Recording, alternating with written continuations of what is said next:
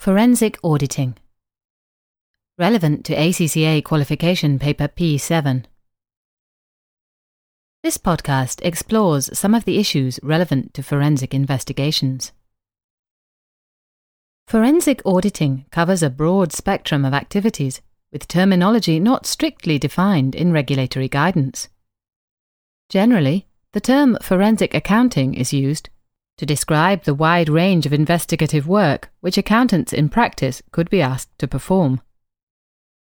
The work would normally involve an investigation into the financial affairs of an entity and is often associated with investigations into alleged fraudulent activity. Forensic accounting refers to the whole process of investigating a financial matter, including potentially acting as an expert witness if the fraud comes to trial. Although this podcast focuses on investigations into alleged frauds, it is important to be aware that forensic accountants could be asked to look into non fraud situations, such as the settling of monetary disputes in relation to a business closure or matrimonial disputes under insurance claims. The process of forensic accounting, as described here, includes the forensic investigation itself which refers to the practical steps that the forensic accountant takes in order to gather evidence relevant to the alleged fraudulent activity. The investigation is likely to be similar in many ways to an audit of financial information, in that it will include a planning stage, a period when evidence is gathered, a review process, and a report to the client. The purpose of the investigation, in the case of an alleged fraud, would be to discover if a fraud had actually taken place to identify those involved, to quantify the monetary amount of the fraud, i.e., the financial loss suffered by the client, and to ultimately present findings to the client and potentially to court. Forensic auditing refers to the specific procedures carried out in order to produce evidence. Audit techniques are used to identify and to gather evidence to prove, for example, how long the fraud has been carried out and how it was conducted and concealed by the perpetrators. Evidence may also be gathered to support other issues which would be relevant in the event of a court case. Such issues could include the suspect's motive and opportunity to commit fraud, whether the fraud involved collusion between several suspects, any physical evidence at the scene of the crime or contained in documents, comments made by the suspect during interviews and or at the time of arrest, and attempts to destroy evidence. Types of investigation. The forensic accountant could be asked to investigate many different types of fraud. It is useful to categorize these types into three groups to provide an overview of the wide range of investigations that could be carried out. The three categories of frauds are corruption, asset misappropriation, and financial statement fraud. Corruption.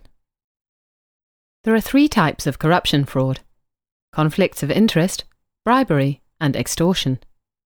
Research shows that corruption is involved in around one third of all frauds. In a conflict of interest fraud, the fraudster exerts their influence to achieve a personal gain, which detrimentally affects the company. The fraudster may not benefit financially, but rather receives an undisclosed personal benefit as a result of the situation.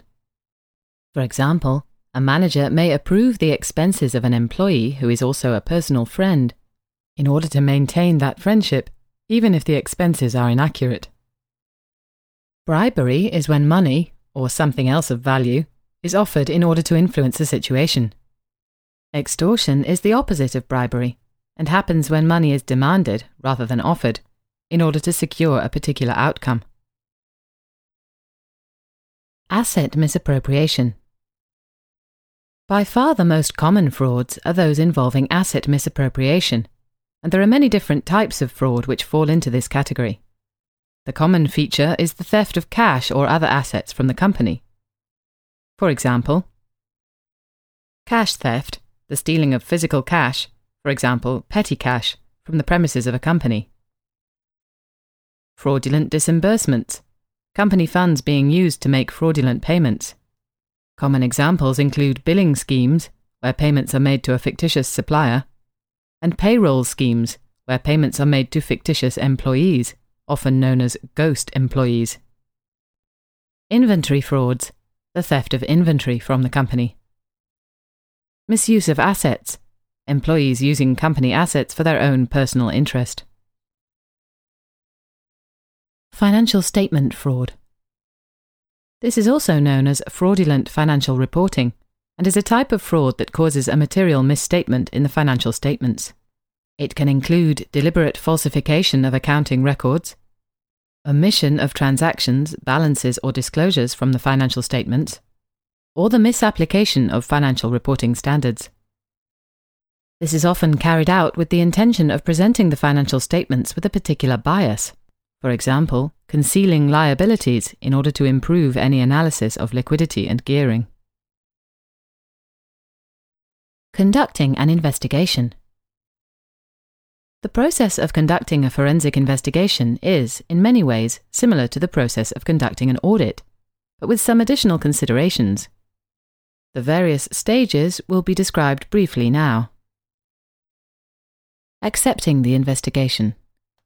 The forensic accountant must initially consider whether their firm has the necessary skills and experience to accept the work. Forensic investigations are specialist in nature, and the work requires detailed knowledge of fraud investigation techniques and the legal framework.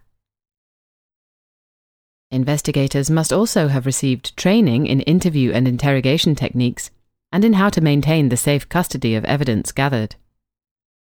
Additional considerations include whether or not the investigation is being requested by an audit client. If it is, this poses extra ethical questions, as the investigating firm would be potentially exposed to self review, advocacy, and management threats to objectivity. Unless robust safeguards are put in place, the firm should not provide audit and forensic investigation services to the same client. Commercial considerations are also important and a high fee level should be negotiated to compensate for the specialist nature of the work and the likely involvement of senior and experienced members of the firm in the investigation. Planning the investigation. The investigating team must carefully consider what they have been asked to achieve and plan their work accordingly. The objectives of the investigation will include identifying the type of fraud that has been operating how long it has been operating for, and how the fraud has been concealed, identifying the fraudster or fraudsters involved, quantifying the financial loss suffered by the client, gathering evidence to be used in court proceedings, and providing advice to prevent the reoccurrence of the fraud. The investigators should also consider the best way to gather evidence. The use of computer assisted audit techniques, for example, is very common in fraud investigations. Gathering evidence. In order to gather detailed evidence, the investigator must understand the specific type of fraud that has been carried out and how the fraud has been committed. The evidence should be sufficient to ultimately prove the identity of the fraudster or fraudsters, the mechanics of the fraud scheme, and the amount of financial loss suffered. It is important that the investigating team is skilled in collecting evidence that can be used in a court case and in keeping a clear chain of custody until the evidence is presented in court. If any evidence is inconclusive or there are gaps in the chain of custody, then the evidence may be challenged in court or even become inadmissible. Investigators must be alert to documents being falsified, damaged, or destroyed by the suspect or suspects. Evidence can be gathered using various techniques, such as testing controls to gather evidence which identifies the weaknesses which allowed the fraud to be perpetrated, using analytical procedures to compare trends over time or to provide comparatives between different segments of the business, applying computer assisted audit techniques for example, to identify the timing and location of relevant details being altered in the computer system discussions and interviews with employees. Substantive techniques such as reconciliations, cash counts, and reviews of documentation. The ultimate goal of the forensic investigation team is to obtain a confession by the fraudster if a fraud did actually occur. For this reason, the investigators are likely to avoid deliberately confronting the alleged fraudster or fraudsters until they have gathered sufficient evidence to extract a confession. The interview with the suspect is a crucial part of evidence gathered during the investigation. Reporting The client will expect a report containing the findings of the investigation, including a summary of evidence and a conclusion as to the amount of loss suffered as a result of the fraud. The report will also discuss how the fraudster set up the fraud scheme and which controls, if any, were circumvented. It is also likely that the investigative team will recommend improvements to controls within the organisation to prevent any similar frauds occurring in the future. Court proceedings. The investigation is likely to lead to legal proceedings against the suspect, and members of the investigative team will probably be involved in any resultant court case. The evidence gathered during the investigation will be presented at court, and team members may be called to court to describe the evidence they have gathered and to explain how the suspect was identified. It is imperative that the members of the investigative team called to court can present their evidence clearly and professionally, as they may have to simplify complex accounting issues so that non accountants involved in the court case can understand the evidence and its implications. Conclusion in summary, a forensic investigation is a very specialist type of engagement, which requires highly skilled team members who have experience not only of accounting and auditing techniques, but also of the relevant legal framework. There are numerous different types of fraud that a forensic accountant could be asked to investigate. The investigation is likely to ultimately lead to legal proceedings against one or several suspects and members of the investigative team must be comfortable with appearing in court to explain how the investigation was conducted and how the evidence has been gathered. Forensic accountants must therefore receive specialist training in such matters to ensure that their credibility and professionalism cannot be undermined during the legal process.